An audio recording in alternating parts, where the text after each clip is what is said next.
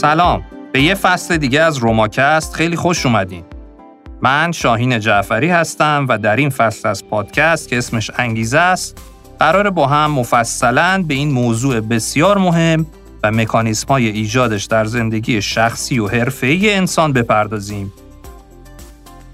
سلام من الناز قربانی هستم و همراه با شاهین در بخشی از این فصل با شما هستم. در ادامه غیر منطقی بودنهای قابل پیش بینیمون چهار موردش رو هم امروز براتون شرح میدیم. تا برسیم به این نقطه که در مورد تدبیر و خرد خیلی هم نباید خودمون رو دست بالا بگیریم. و بعد جلوتر ببینیم اگه بناس برای بشری که لزوما همیشه هم منطقی نیست انگیزه ایجاد کنیم چه باید بکنیم؟ و اصلا این انگیزه چیه و از کجا میاد؟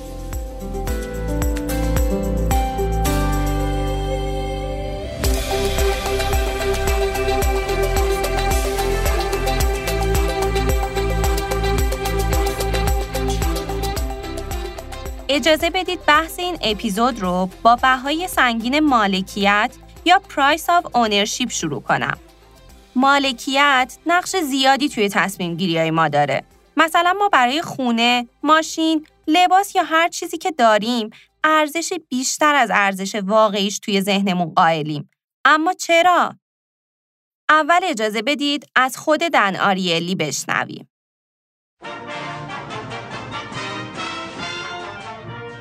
So life at Duke revolves around basketball. Uh, it's everywhere.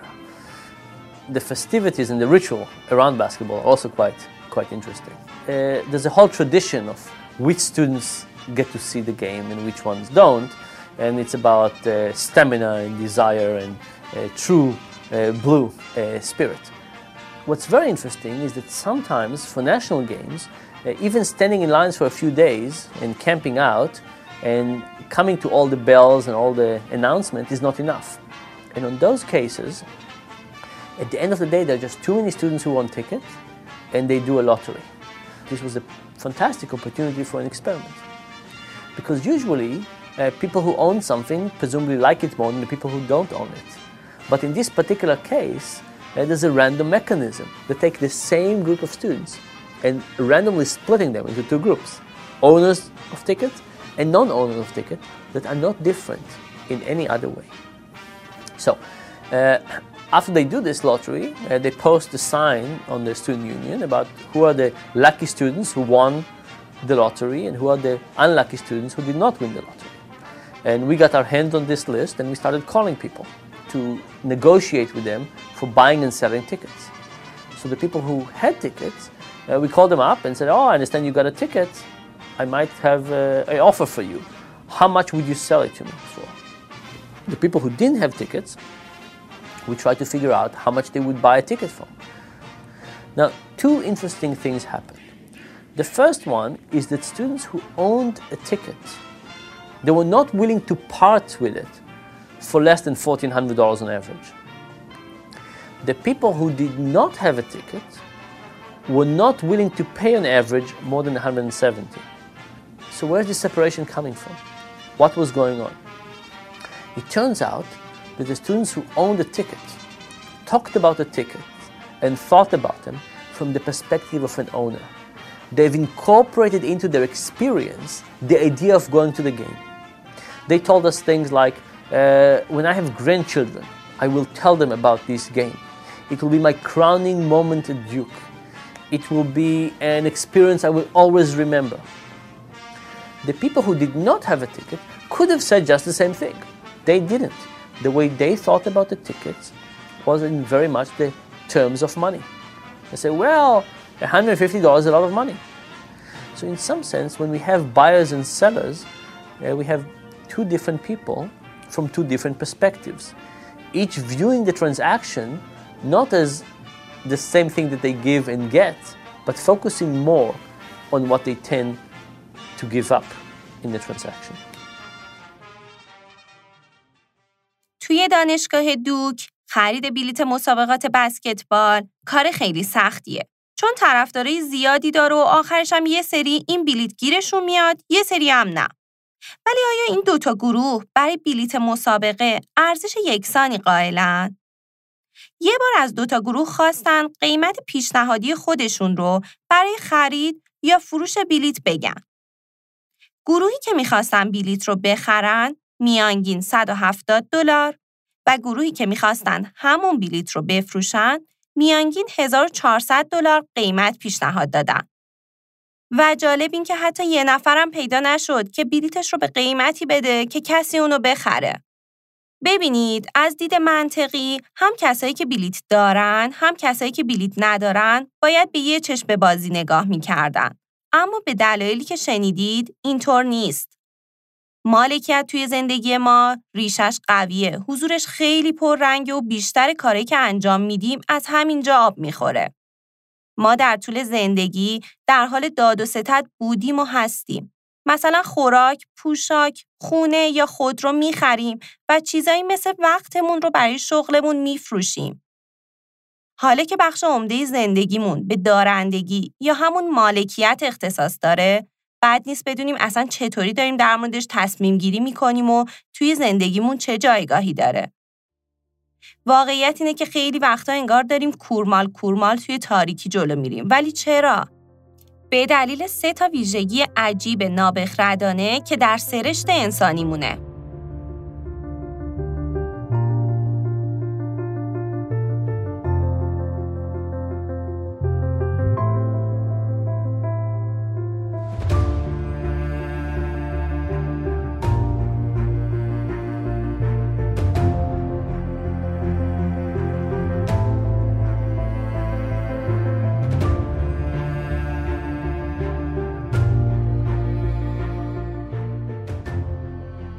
تا اینجا گفتیم که برخلاف اونچه که به نظر میاد وقتی می‌خوایم چیزی رو بخریم یا بفروشیم لزوما منطقی جلو نمیریم و الان می‌خوایم بگیم چرا خب اولین ویژگی که ما رو به این سمت می‌بره توانایی ذاتی ما توی دلبسته کردن فوری ما به اون چیزیه که داریم در واقع ما دلبسته و دلباخته چیزی میشیم که مالکش هستیم و این باعث میشه اونا رو با ارزشی بالاتر از ارزش واقعیشون توی ذهنمون ثبت کنیم.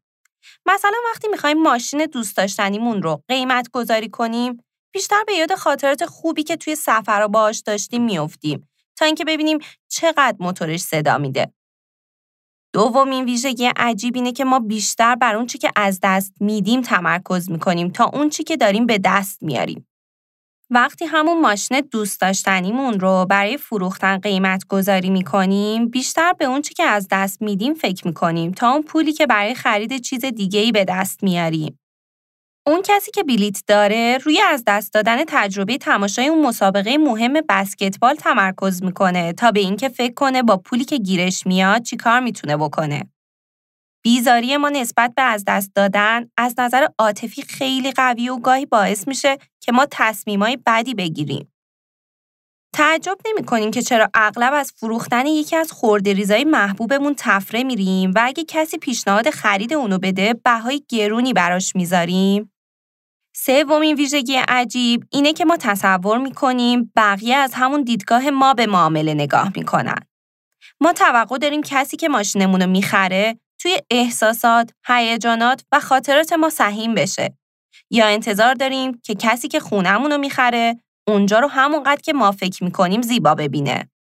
در حالی که بدبختانه احتمال بیشتری هست که خریدار ماشین ما بیشتر توجه کنه که موقعی رفتن از دنده یک به دنده دو چه صدایی از ماشین بیرون می‌زنه.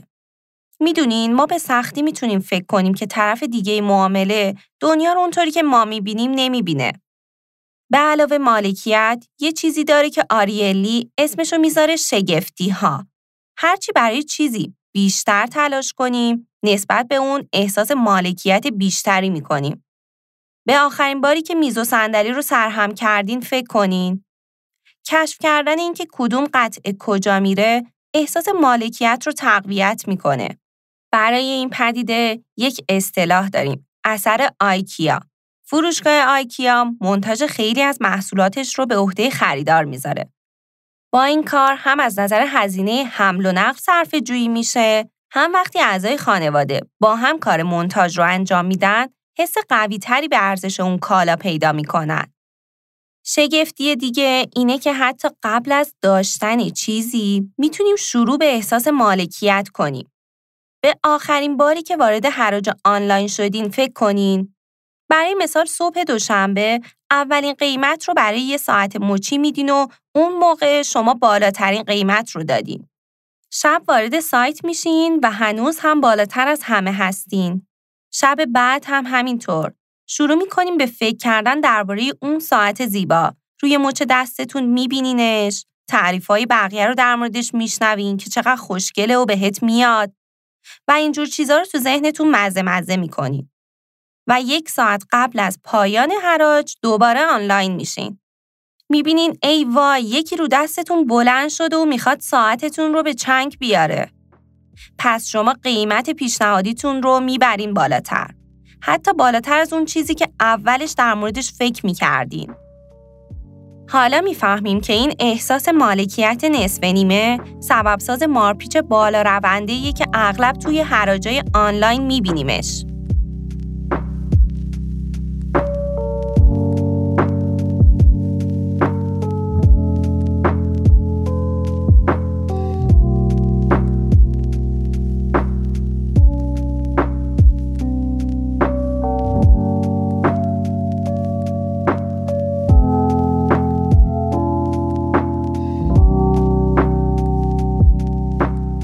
نمونه دیگه از این تومه تضمین پرداخت یا پس گرفتن سی روز است. اگه برای خرید یه مبل راحتی تازه دو دل باشیم تضمین اینکه می‌تونیم بعدا و تا سی روز نظرمون رو عوض کنیم ممکنه ما رو به سمت دام پیش ببره و در نهایت خرید رو انجام بدیم. نمی‌تونیم درک کنیم که وقتی اون رو توی خونمون آوردیم دیدگاهمون چطوری تغییر می‌کنه و کم کم حس جدیدی نسبت بهش پیدا می‌کنیم. به عنوان مال خودمون. و در نتیجه به مرور پس دادن اون رو به عنوان یک ضرر می‌بینیم. شاید به خودمون بگیم اون رو به خونه میاریم تا فقط یه چند روزی امتحانش کنیم ولی به واقع یواش یواش مالک اون میشیم و خبر نداریم که اون مبل می‌تونه چه هیجانی رو در ما ایجاد کنه. به این شگفتی مالکیت مالکیت نصف نیمه میگن. مالکیت به چیزای مادی محدود نمیشه بلکه می‌تونه برای دیدگاه ها و نظرات هم به کار بره. وقتی که مالکیت ایده ای رو تصور کردیم، حالا می‌خواد سیاسی باشه، ورزشی باشه یا هر چیزی، چی کار می‌کنیم؟ شاید بیش از حد دوستش داشته باشیم، بیش از اون که بیارزه بهش بها میدیم و در اغلب موارد توی رها کردنش دشواری پیدا می‌کنیم. چون نمی‌تونیم به از دست دادنش حتی فکرم بکنیم. پس چی برامون میمونه؟ یه ایدئولوژی خشک و نرمش ناپذیر. هیچ درمان شناخته شده ای برای بیماری مالکیت وجود نداره. همونطور که آدام اسمیت میگه مالکیت توی تار و پود زندگی ما جا داره ولی شاید آگاهی از اون کمک کننده باشه. دن آریلی میگه راهکار خود من اینه که تلاش کنم همه داد و ستدامو به خصوص اون دونه درشتا رو به شکلی نگاه کنم که انگار مالکیتی در کار نیست. و بین خودم و کالای مورد نظرم یه فاصله ای بندازم تا بتونم منطقی تر تصمیم بگیرم. همونطور که الناز گفت این مدل فکر کردن غیر منطقی بشر رو همه ما در زندگیامون دیدیم و باهاش مواجه شدیم. مثلا یادمه که یک کنسرتی رو خیلی دلم می‌خواست برم. اون زمان که بلیت فروشی آنلاین نبود باید صف میکشیدیم. و بعضی هم زرنگ بازی در می آوردن و تعداد بیشتری می خریدن که ببرن توی بازار سیاه بفروشن. البته طرفی که من باهاش مواجه شدم از این دسته نبود. از دوستان و البته نه خیلی نزدیک. من بلیت گیرم نیامد. اما برای اونم یه موقعیتی پیش اومد که نمی‌تونست کنسرت رو بره. منتها قیمتی که برای بلیتش گذاشته بود بیشتر از قیمتی که اصل بلیت رو می‌شد خرید به من پیشنهاد کرد. ظاهرا پول توی صف وایستادن و خسارت از دست رفتن تجربه شیرین اون کنسرت رو باید من بهش میپرداختم که قرار بود به جاش برم و لذت ببرم. اینایی که رفتن سمت کارایی مثل فنگشویی و حذف اضافات از فضای زندگیشون می‌دونن که دل کندن از اون چه صاحبش هستین همین قدری که الناز گفت سخت واقعا. باز یه تجربه شخصی دارم که جالبه. من از بچگی عاشق کتاب بودم. الانم هستم. و حتی از بعضی کتابا ممکنه دو تا نسخه بخرم. یه نسخه رو خط خطی می‌کنم و توش می نویسم و یادداشت می‌ذارم و اینا و یه نسخه خیلی شیک و تر و تمیز میره میشینه توی کتابخونم. بچگی هم کتابخونه داشتم و وقتی برای دانشگاه می اومدم تهران و بعدتر که اسباب کشی در کار بود کتاب هامو کارتون کردم و منتقل کردم به زیرزمین خونه خالم در شیراز. کماکان اون کتاب ها اونجان. علا رقم این که بیشتر از 20 سال گذشته دلم نیامده که بدمشون بره. هر کدومشون رو با چه ذوقی و تلاشی برای پول جمع کردن خریده بودم. و با چه ولع و لذتی خونده بودم. آخه مگه میشه به این راحتی بدم بره؟ یه مرور توی ذهنتون بکنین خیلی از این موارد پیدا می‌کنین. دست کم توی کمد لباساتون. احتمالا لباسایی هست که یه روزی به یه ذوقی خریدینش که مثلا توی مهمونی بپوشین. اما مثلا کرونا اومد و مهمونی و اینجور چیزا پرید.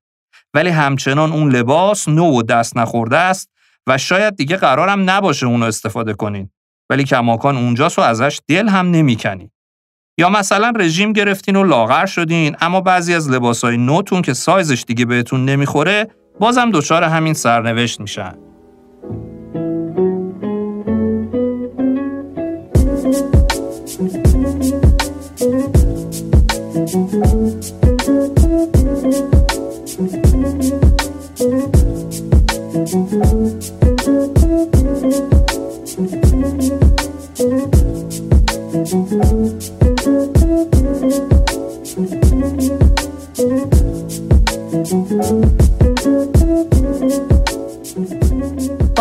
گذاشتن درها و اینکه چطور بعضی وقتها داشتن گزینه ها ما را از هدف اصلیمون دور می‌کنه بحث بعدی این اپیزوده. در 210 قبل از میلاد فرماندهی چینی به نام ژیانگ یو برای جنگ با حکومت چین همراه با نیروهاش از رودخانه معروف یانگ تسه رد شدند. بعد از عبور نیروها متوجه شدن کشتیاشون آتیش گرفته. اول فکر کردن کار دشمناشون بوده اما بعدا فهمیدن کار خود فرمانده بوده. ژیانگیو برای نیروهاش روشن کرد که هدف این بوده که گزینه دیگه‌ای بجز جنگیدن تا پیروزی یا شکست پیش رو نداشته باشند تا با تمام تمرکز و با تمام وجود بجنگن. این کار البته موقعیتی برای ژیانگیو توی فهرست فرماندهان محبوب ارتش چین دست و پا نکرد اما اثر تمرکز دهندی چشمگیری روی نیروهاش گذاشت. فرصتی برای عقب نشینی وجود نداشت و اونا حسابی و با شدت با نیزه ها و کموناشون به دشمن تاختن و با پیروزی تو چندین نبرد پیاپی یگانهای اصلی سلسله چین رو تارومار کردند. داستان ژیانگ یو از این جهت قابل توجهه که از هر نظر ضد رفتار منطقی آدمه. به طور عادی ما نمی‌تونیم ایده بستن درها رو روی گزینه هامون تحمل کنیم. به زبان جهان امروز ما با تب و تاب کار می‌کنیم تا همه گزینه هامون رو در دسترس نگه داریم. فرزندمون رو توی کلاس ژیمناستیک، پیانو، زبان و غیره ثبت نام می‌کنیم شاید یه روزی فقط یه روزی به یکیشون علاقه نشون بده. شاید سخت متوجه میشیم که داریم چیزی رو به ازای باز بودن گزینه ها و درها فدا می‌کنیم. مثلا پولمون رو که می‌تونیم برای آینده همون فرزند پسنداز کنیم یا وقتمون رو که توی سبک سنگین کردن گزینه ها صرف میشه فراموش می‌کنیم و وقت کافی برای اون چیزی که واقعا اهمیت داره نمی‌ذاریم. خود دن آریلی میگه من بین اینکه دانشگاه استنفورد یا دانشگاه MIT برم انقدر دو دل بودم که کار پژوهشی که هدف اصلی من بود این وسط کلا به فراموشی سپرده شد. شرایط هر دو رو که خیلی هم شبیه بود به ریز بررسی کردم و پرسجو تحقیق کردم. و البته در نهایت هم هر دو به مقدار زیادی یکسان بودن. و فقط من از هدفم دور شده بودم.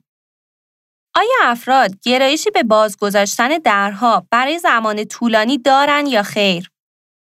در این مورد دست به یه پژوهشی زدن. روی صفحه لپتاپ برای شرکت کننده ها سه تا در نمایش داده می‌شد به رنگ های آبی، قرمز و سبز. به این صورت که فقط با کلیک کردن روی هر در وارد اتاق مربوط به همون در می شدن. وقتی داخل اتاق می شدن، هر یک کلیک بعدی یه مقدار مشخصی پول بهشون می‌داد. مثلا اگه اتاق خاصی بین یک تا ده سنت پیشنهاد می کرد، با هر بار کلیک کردن روی موس روی همون در می‌تونستن پولی در همون طیف به دست بیارن. روی صفحه هم مقدار پولی که نصیبشون شده بود نمایش داده می‌شد. لازمه به دست آوردن بیشترین پول از این آزمایش پیدا کردن اتاقی با بالاترین پرداختی و کلیک کردن در اون تا حد امکان بود. اما این کار بی هزینه هم نبود. با هر بار رفتن از یه اتاق به اتاق دیگه یک کلیک مصرف می‌شد و در مجموع فقط 100 تا کلیک در اختیار هر فرد قرار می گرفت. از طرف دیگه رفتن از یه اتاق به اتاق دیگه شاید استراتژی خوبی برای دست پیدا کردن به بیشترین پرداختی باشه. اما این در اون در کردن بی هدف به این معنیه که دارین کلیک هایی رو میسوزونین که در غیر این صورت می‌تونست برای شما پول بسازه. یه استراحت کوچیکی بکنین تا بعدش ببینیم تکلیف شرکت کننده های این آزمایش چی میشه.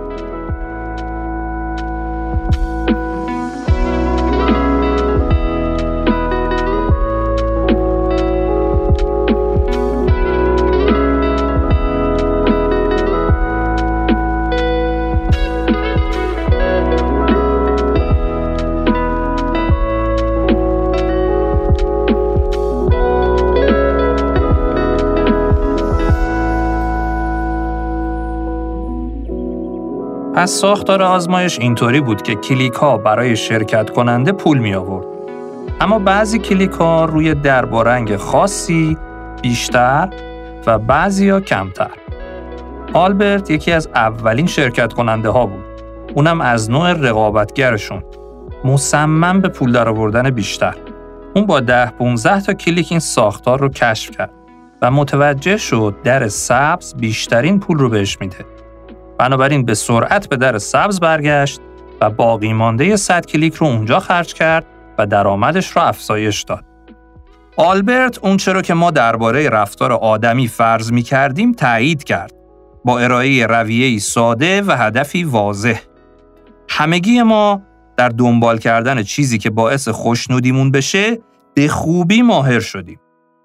اگر این آزمایش رو به دوستیابی تشبیه و تعبیر کنیم آلبرت اصولا یک دوست رو محک می‌زد یکی دیگر رو هم و حتی سراغ سومی هم می‌رفت. ولی بعد از اینکه مابقی رو بررسی کرد سر وقت بهترین رفت و مابقی بازی رو همونجا سر کرد. ولی اگه راستش رو بخواید آلبرت این کار رو به سادگی انجام داد. حتی وقتی که در حال بررسی نفرات بعدی بود افراد قبلی با صبوری چشم انتظار بازگشتش بودند بیایید فرض کنیم که دوستان دیگه بعد از دوره بیتوجهی از اون رو برمیگردوندن. فرض کنیم که گزینه ها شروع به محو شدن می‌کردن. آیا آلبرت میذاش که گزینه ها از دستش برن؟ یا اینکه سعی می‌کرد تا حد امکان همه گزینه هاش رو نگه داره؟ در واقع آیا اون تمایل داشت که برای نگه داشتن بقیه گزینه هاش یه مقداری از اون درآمد تضمین شده خودش رو قربانی بکنه یا نه؟ برای پی بردن به پاسخ این سوال در بازی تغییراتی ایجاد کردند. این دفعه هر دری که تا دوازده کلیک مورد بازدید قرار نمی گرفت برای همیشه ناپدید می شد. سام اولین شرکت کننده ما در شرایط ناپدید شونده بود. او برای شروع سراغ در آبی رفت. رفت و بعد از ورود به اون سه مرتبه کلیک کرد. امتیازها شروع به جمع شدن در پایین صفحه کردند. ولی این تنها فعالیتی نبود که توجه اون رو جلب کرد. با هر کلیک اضافی درای دیگه به اندازه یک دوازدهم کوچکتر می شدن و گوشزد می کردن که در صورت عدم توجه از بین خواهند رفت. هشت کلیک دیگه یعنی از دست دادن اونا برای همیشه. سام دلش نمی‌خواست که اینطوری بشه. روی در قرمز کلیک کرد و اون رو به اندازه اصلیش برگردوند و سه مرتبه روی در اتاق قرمز کلیک کرد. اما حالا چشماش سراغ در سبز رفت که فقط چهار کلیک با نابود شدن فاصله داشت. حالا موس رو روی در سبز قرار داد و اون رو به اندازه کامل برگردوند. معلوم شد که در سبز بهترین پرداختی رو داره. بهتر نبود همونجا بمونه و ما بقیه کلیکاش رو همونجا خرج کنه؟ با نگاهی سردرگم سام موس رو به حرکت در آورد.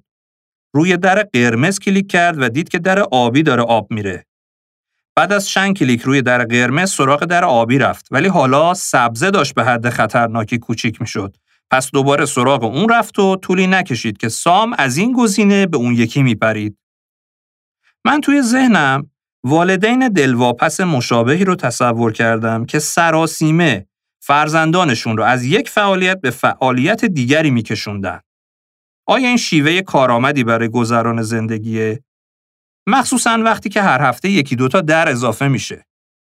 در آزمایش ها روشن دیدیم که دویدن از یک ستون به ستون دیگه نه تنها تنش آفرینه که غیر اقتصادی هم هست. راستش در سراسیمگی برای جلوگیری از بسته شدن درها شرکت کننده های ما دست آخر پول کمتری هم به جیب می‌زنن.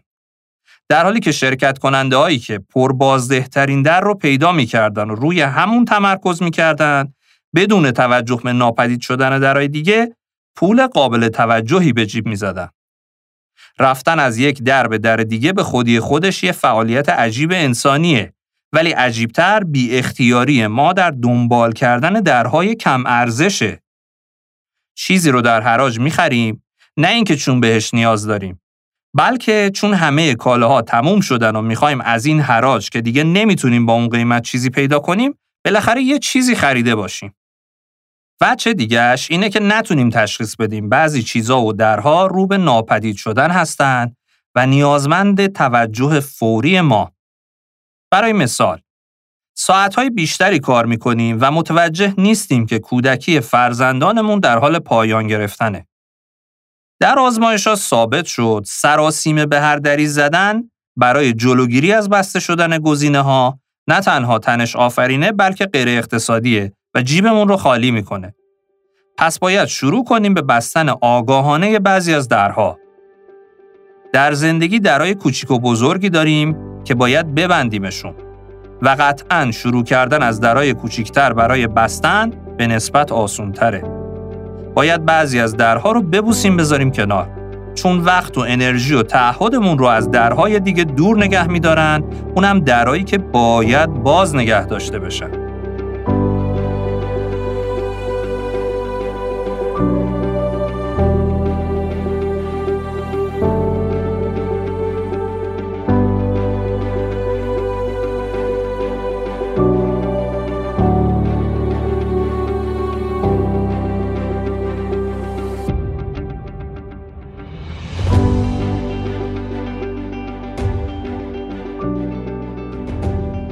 گزینه ها چی دارن که این همه برامون انتخاب یا ردشون دشواره؟ چی میشه که حتی با قبول هزینه های زیادی حاضریم و دوست داریم که در حد امکان درای بیشتری رو به روی خودمون باز نگه داریم؟ چی میشه که نمی‌تونیم راحت تکلیف خودمون رو روشن کنیم؟ یه مثال واقعی به یادم اومد که در خصوص مقوله تلخ مهاجرته. خیلی از ماها یا شخصا تجربه کردیم یا در نزدیکیمون دوستی یا عضو خانواده ای بوده که این دایلما رو چشیده باشیم. یادم یکی از دوستام وقتی که پروندهشون پذیرفته شد و قطعی شد که می‌تونه بره کشور مقصد تصمیم گرفت همه اساسی خونش رو به فروش بذاره. ماشینش رو هم به فروش بذاره و قص الهازا. وقتی به من گفت که اگه کسی رو می‌شناسی که ممکنه به کارش بخوره بعضی چیزا بهش گفتم واسه چی الان؟ مرد حسابی اول برو ببین خوشت میاد جا میافتی کار گیرت میاد بعد زندگی تو آتیش بزن گفت تا وقتی این کارو نکنم ممکنه هر سختی کوچیکی باعث بشه چون دلم به اینجا قرصه و همه چیزم سر جاشه بلا فاصله تصمیم بگیرم برگردم. می‌خوام راهی نذارم برای این موضوع. درست برخلاف اکثر ماها که اتفاقا دنبال بازگذاشتن راه پشت سرمون هستیم. این شبیه اقدام همون ژنرال چینیه که الناز براتون گفت. یا باز اگه دقت کنید توی اتفاقایی مثل های بزرگ مثلا بلک فرایدی یا همون جمعه سیاه این مقوله خریدن چیزایی که شایدم به دردمون نمی‌خوره و از دست رفتن فرصت خرید ما رو به خرید یه چیزایی مجبور می‌کنه. غلط و درستش رو نمی‌دونم. اما به هر حال مثل این که بستن درها واقعا کار سختیه. گمونم شما هم موافق باشید. درسته؟ برای مرور خالی از لطف نیست از زبان خود آقای آریلی بشنویم.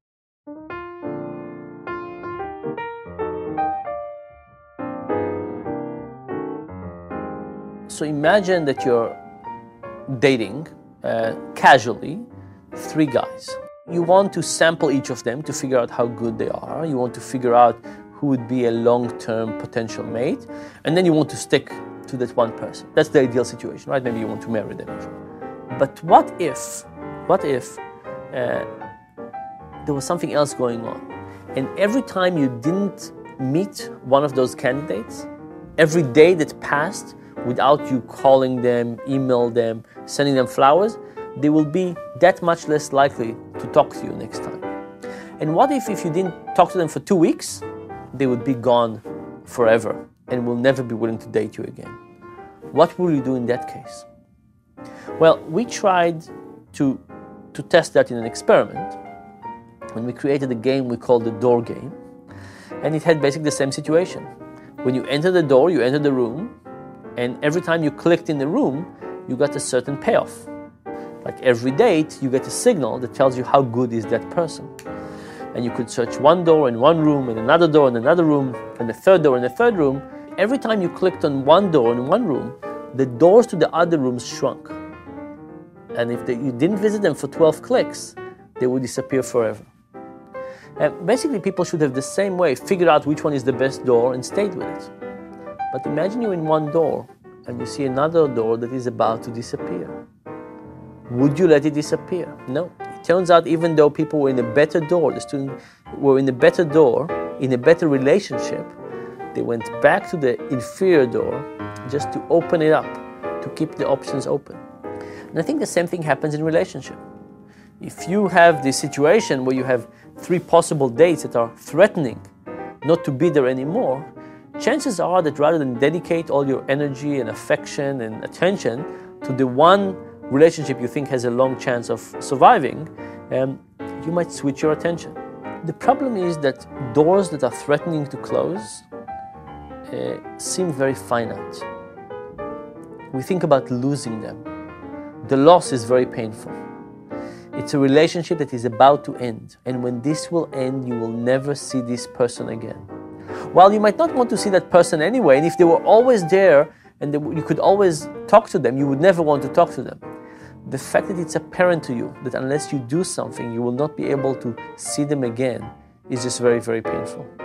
So, from that perspective, it's about fear of loss, giving up options, losing options, and it's about the fact that we do think that bet- more options and more flexibility is better.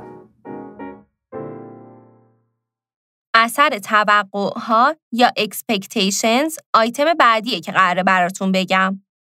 چرا ذهن همون چیزی رو دریافت می‌کنه که انتظارشو داره؟ چطوری میشه که دو نفر دقیقا به یه رویداد نگاه می‌کنن و اون رو به شکلی تفسیر می‌کنن که پشتیبان دیدگاه های متفاوت خودشون باشه؟ مثلا چطوری میشه زوجی که دعواشون شده دلایل دعواشون رو خیلی متفاوت می‌بینن؟ یا زمان فوتبال دیدن وقتی گلی آفساید گرفته میشه طرفدارای هر تیم در مورد اینکه بازیکن پاش داخل زمین بوده یا خارج از اون نظر متفاوتی دارن. چطور نقش پذیرفتگی های قبلی می‌تونه دیدگاه ما رو تیروتار کنه؟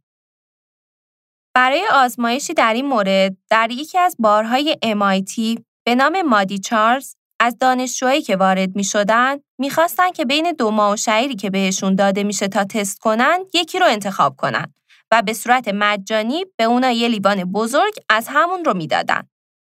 نوشیدنی اول همون معاشعیر استاندارد بود. نوشیدنی دوم معاشعیر استاندارد مخلوط شده با مقداری سرکه بالزامیک بود. زمانی که دانشجوها وارد سالن شدن و هر دو رو میچشیدن اکثریت نوشیدنی دوم رو که به همراه سرکه بالزامیک بود انتخاب می‌کردن. در حالی که وقتی بهشون گفته شده بود که نوشیدنی دوم معاشعیر با سرکه بالزامیکه واکنش کاملا متفاوتی بروز می‌دادند. با اولین جرعه از معاشعیر دستکاری شده بینیشون رو کج و ماوج می‌کردن و به جای اون تقاضای معاشعیر استاندارد می‌کردن. نتیجه اخلاقی که شاید انتظارش رو داشته باشید اینه که اگه شما ابتدا به افراد بگین که چیزی ممکنه بدمزه باشه احتمال اینکه اونا با شما موافقت کنن زیاده. نه به این دلیل که تجربهشون بگه ها بلکه چشم داشت ها و انتظاراتشونه که چنین میگه. حالا آیا این آگاهی قبلی ادراک حسی و فعالیت عصبی رو تحت تاثیر قرار میده یا واقعا در عمل هم مزه متفاوت حس میشه؟ پاسخ این سوال خیر هست و فقط مربوط به ادراک حسیه. چون کسایی که بعد از نوشیدن فهمیدن داخلش سرکه بوده بیشتر از کسایی که قبل از نوشیدن می‌دونستن داخلش سرکه است و به اندازه کسایی که کلا نمی‌دونستن از نوشیدنی خوششون اومده بود. پس چشم داشت ها و انتظارات می‌تونه روی همه جنبه های زندگی ما تاثیر بذاره. قدرت عرضه کردن رو دست کم نگیرین. اگه غذا توی شرایط خوب سرو بشه، احتمال بیشتری داره که از نظرمون خوشمزه باشه تا وقتی که داخل یه ظرف پلاستیکی سرو میشه.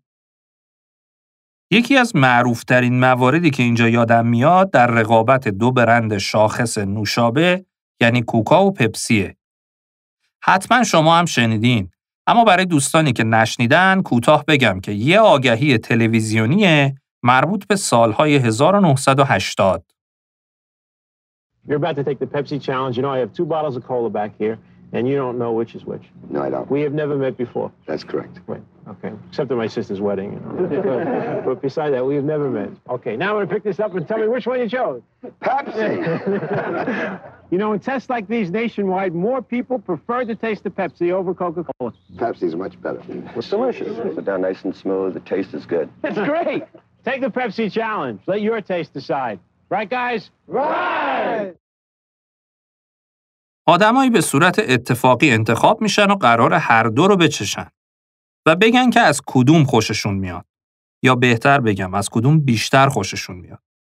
این یکی رو که پپسی تهیه کرده آدما میگن پپسی و بعدتر که کوکا همین آزمایش رو تکرار کرد آدما توی اون یکی گفتن کوکا. تفاوت این چنینی چطور ممکن بود؟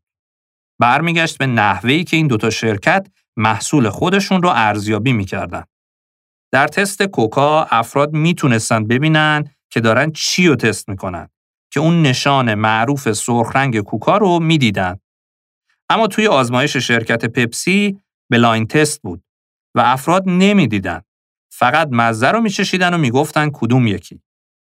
یک گروهی از نوروساینتیستای درجه یک تصمیم گرفتن این مسئله رو بررسی کنن.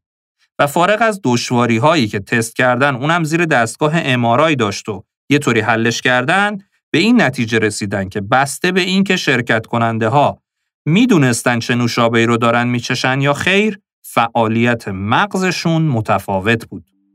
انگار انتظار داشتن که وقتی کوکا می نوشن طعم بهتری داشته باشه.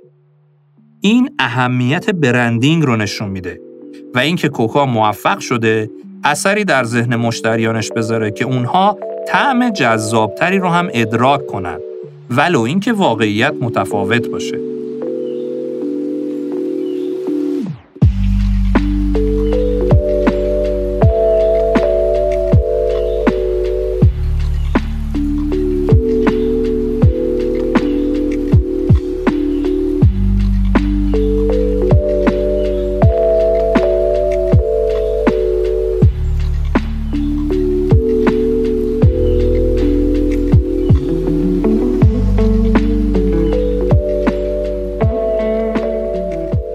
چشم داشت ها stereotype های ذهنی رو می‌سازن. مثلا انتظار داریم یه فرد مسن نیازمند کمک باشه و دانشجوهای هاروارد باهوش باشن و این قالب ذهنی و برچسب ها هم روی رفتار ما هم رفتار کسی که برچسب بهش خورده اثر داره. در واقع پژوهش نشون داده که نه تنها وقتی ما قالب گونه ذهنی یا همون stereotype های گروه خاصی از افراد رو داریم واکنش های متفاوتی نشون میدیم بلکه خود افراد استریوتایپ شده هم وقتی که از برچسبی که مجبورن به خودشون بزنن آگاه هستن واکنش متفاوتی نشون میدن. برای مثال یک قالب گونه برای آسیایی آمریکایی‌ها اینه که به خصوص استعداد ریاضیات و علوم دارن. یک قالب گونه درباره زنان اینه که در ریاضیات ضعیفن. این به این معنیه که زنان آسیایی آمریکایی می‌تونن تحت تاثیر هر دو تا برداشت قرار بگیرن. راستش همینطورم هست. در آزمایش خیره کننده از زنان آسیایی آمریکایی خواسته شد که توی یه جلسه امتحان ریاضی بشینن. ابتدا اونا رو به دو گروه تقسیم کردن. از زنان گروه یک پرسش هایی در ارتباط با جنسیت اونا پرسیده شد و اینطوری اندیشه هاشون حول مبحث مرتبط با جنسیت آماده سازی شد. از زنان گروه دوم پرسش هایی در ارتباط با نژادشون پرسیده شد. مثلا تاریخچه خانوادهشون در امریکا. در نتیجه اندیشه های اونا روی مباحث مرتبط با نژاد آماده سازی شد. عمل کرده این دو گروه هماهنگ با قالب گونه های مبتنی بر زن بودن یا آسیایی آمریکایی بودن تفاوت می کرد. کسانی که زن بودن بهشون خاطر نشان شده بود عملکرد ضعیفتری از کسایی داشتند که آسیایی آمریکایی بودن بهشون خاطر نشان شده بود.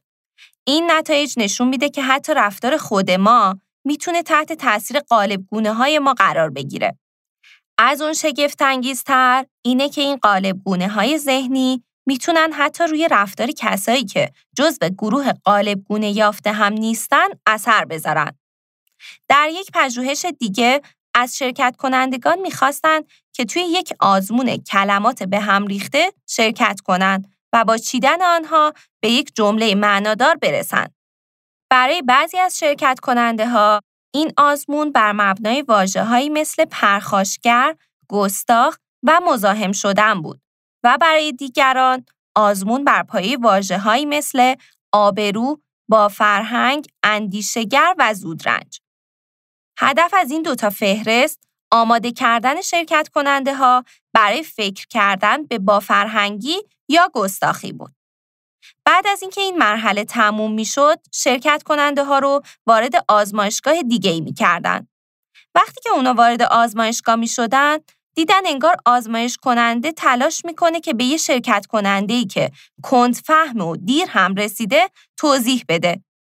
این شرکت کننده اصلا واقعی نبود و در واقع همدست با همون فرد آزمایش کننده بود. فکر می‌کنین چه مدت طول کشید تا شرکت کنندگان واقعی میون حرف اونا بپرن و بگن که باید چه کاری انجام بده. زمان انتظار بستگی به نوع واجه هایی بودش که توی تمرین قبل شرکت کننده ها باهاشون طرف بودن. کسایی که با مجموعه واجه هایی مثل با فرهنگ کار کرده بودن به صورت میانگین ده دقیقه با صبوری از قطع کردن گفتگو خودداری کردند. در حالی که کسایی که با واجه های گستاخ سر و کله زده بودند فقط پنج دقیقه برای پریدن وسط حرف اونا طاقت آوردن. پس تا الان متوجه شدیم که چشم داشت ها چه تأثیری توی ذهن ما و تصمیم گیری های ما دارن.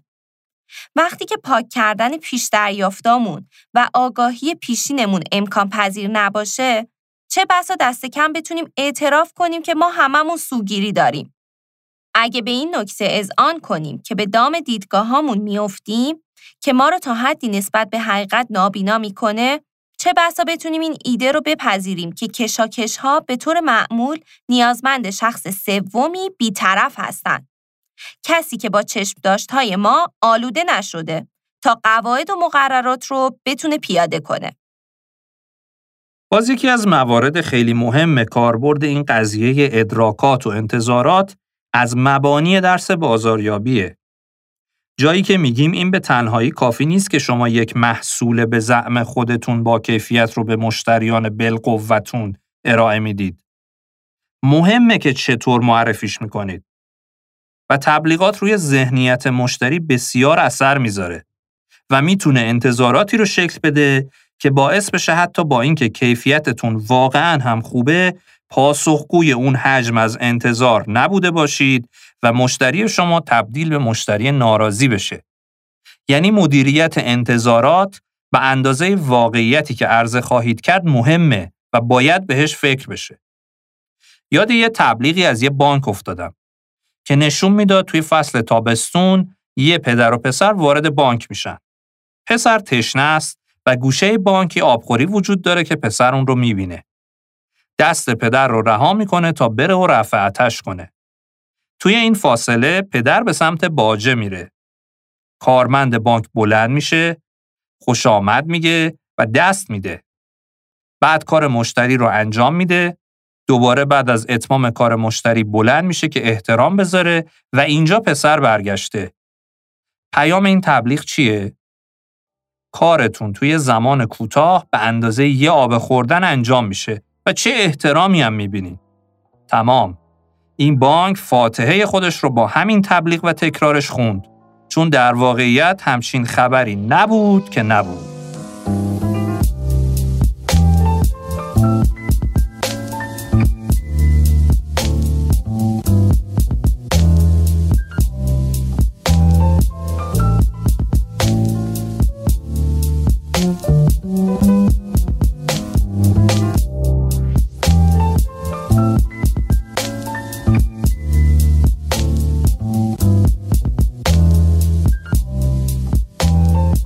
پشت گوش اندازی و خویشتنداری یا همون procrastination and self control آخرین نمونه ای که می‌خوایم امروز به اختصار در موردش توضیح بدیم همین مقوله هست. ما هر روز به خودمون قول میدیم ورزش کنیم زبان جدید یاد بگیریم رژیم غذایی خاصی رو رعایت کنیم هیجانی خرید نکنیم بتونیم مقداری از پولمون رو پس‌انداز کنیم. ولی وقتی پای عمل می‌رسه هزار تا دلیل میاریم تا اون قول رو عقب بندازیم. مثلا از شنبه شروع می‌کنم. دیدیم که چطوری شور و شوق یقمون رو می‌گیره و وادارمون می‌کنه از دیدگاه متفاوتی به دنیا نگاه کنیم.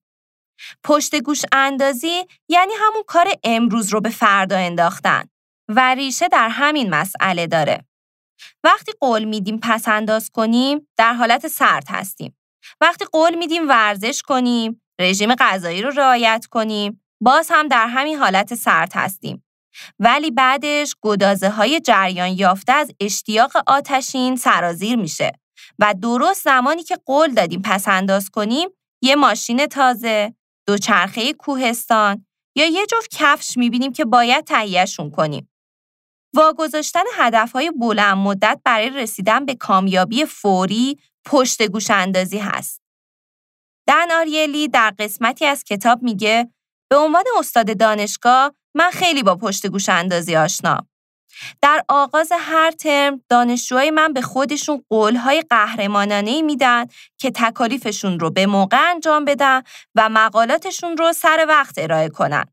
اما طی هر نیم سال دیدم که وسوسه اونا رو یا سراغ یه قرار ملاقاتی می‌بره یا به اتحادیه دانشجویی برای جلسه ای می‌کشه یا اون رو جلب سفر اسکی در کوهستان می‌کنه. در حالی که کاراشون روی هم تلمبار میشه و آخر سر من رو هم تحت تاثیر قرار میده. البته یه موضوع دیگه من رو بیشتر هم تحت تاثیر قرار میده و اونم خلاقیتشون برای دلیل تنبلیشونه. انواع اقسام داستانها، بهونه ها و تراژدی های خانوادگی رو خلق می‌کنن. راستی چرا معمولا تراژدی های خانوادگی توی دو هفته آخر نیم سال تحصیلی رخ میده؟ در ادامه آقای دنآریلی اینطور تعریف می‌کنه. بعد از چند سال درس دادن در MIT با همکارم تصمیم گرفتیم چند تا مطالعه انجام بدیم تا شاید به ریشه های این مسئله برسیم. در ابتدای سال وقتی وارد کلاسام می شدم به سه شکل مختلف از دانشجوام می‌خواستم که مقالاتشون رو در تاریخ مقرر به من تحویل بدن. از کلاس اول خواستم که هر کدوم از دانشجوها طی دوازده هفته آینده خودشون یه تاریخ مشخص کنن و دقیقا طبق همون تاریخی که خودشون مشخص کردن بدون هیچ عذر و بهونه‌ای مقالاتشون رو تحویل بدن. از کلاس دوم خواستم که توی آخر ترم هر سه مقالهشون رو با هم به من تحویل بدن. اما در کلاس سوم براشون تاریخ مشخص کردم.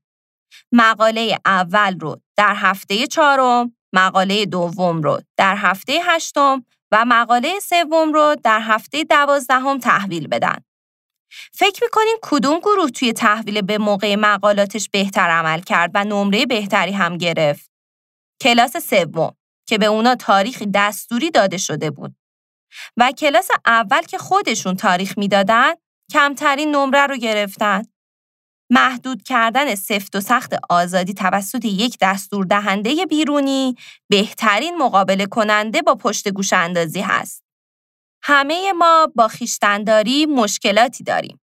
در ارتباط با کامیابی فوری و آتی هم همینطور. هیچ تردیدی در این موضوع نیست. ولی هر کدوم از مسائلی که باهاشون روبرو میشیم دارای سازوکارهای خیشتنداری بالقوه هم هستن. اگه نمی‌تونیم پس انداز کنیم از مدیرمون بخوایم که هر ماه مبلغی از حقوقمون رو توی یه حسابی نگه داره و واسمون پس انداز کنه. اگه نمی‌تونیم کلاس ورزش بریم با دوستمون ورزش رو شروع کنیم دو نفره و خودمون رو مجبور به رفتن کنیم. اگه نمی‌تونیم صبح زود از خواب بیدار شیم، قرارای مهممون رو صبح زود بذاریم. پس بازم می‌بینیم که آدم حتی توی چیزایی که خیلی براش مهمه، گاهی برای اینکه به تعهدش باقی بمونه، خودش باید به دست خودش یه اجباری ایجاد کنه. البته ما این حرفا رو براتون نگفتیم که بخواین موضع دفاعی بگیرینا. هدف این بود که هممون بدونیم در نهایت و علا تمام خرد و تدبیری که فکر می‌کنیم داریم و باوری که به منطقی بودن خودمون داریم در هر حال یه زمانی کارایی می‌کنیم و تصمیماتی می‌گیریم که همونطور که احتمالا شما هم با ما موافقید ریشه منطقی و خردمندانه و هوشمندانه نداره. حتی وقتی راجع بهشون میشنویم به نظر عجیب و بعضا خندهدار هم میاد. اما نکته مهم همین جاست. خودمون رو بشناسیم. خیلی وقتا در مورد آدم همه چی دو دو تا چهار تا نیست. این مسئله به خصوص در خصوص بحث انگیزه و تئوریای اونم جدا مطرح میشه و بعدتر با هم در موردش خواهیم شنید. امیدواریم تا اینجای بحث موضوع اونقدر براتون جذاب شده باشه که برای اینکه بدونیم در دنیای انگیزش چه خبره و نظریه ها چیا هستند و سیر تکاملشون چه شکلی بوده در ادامه با من و همکارانم همراه بمونید.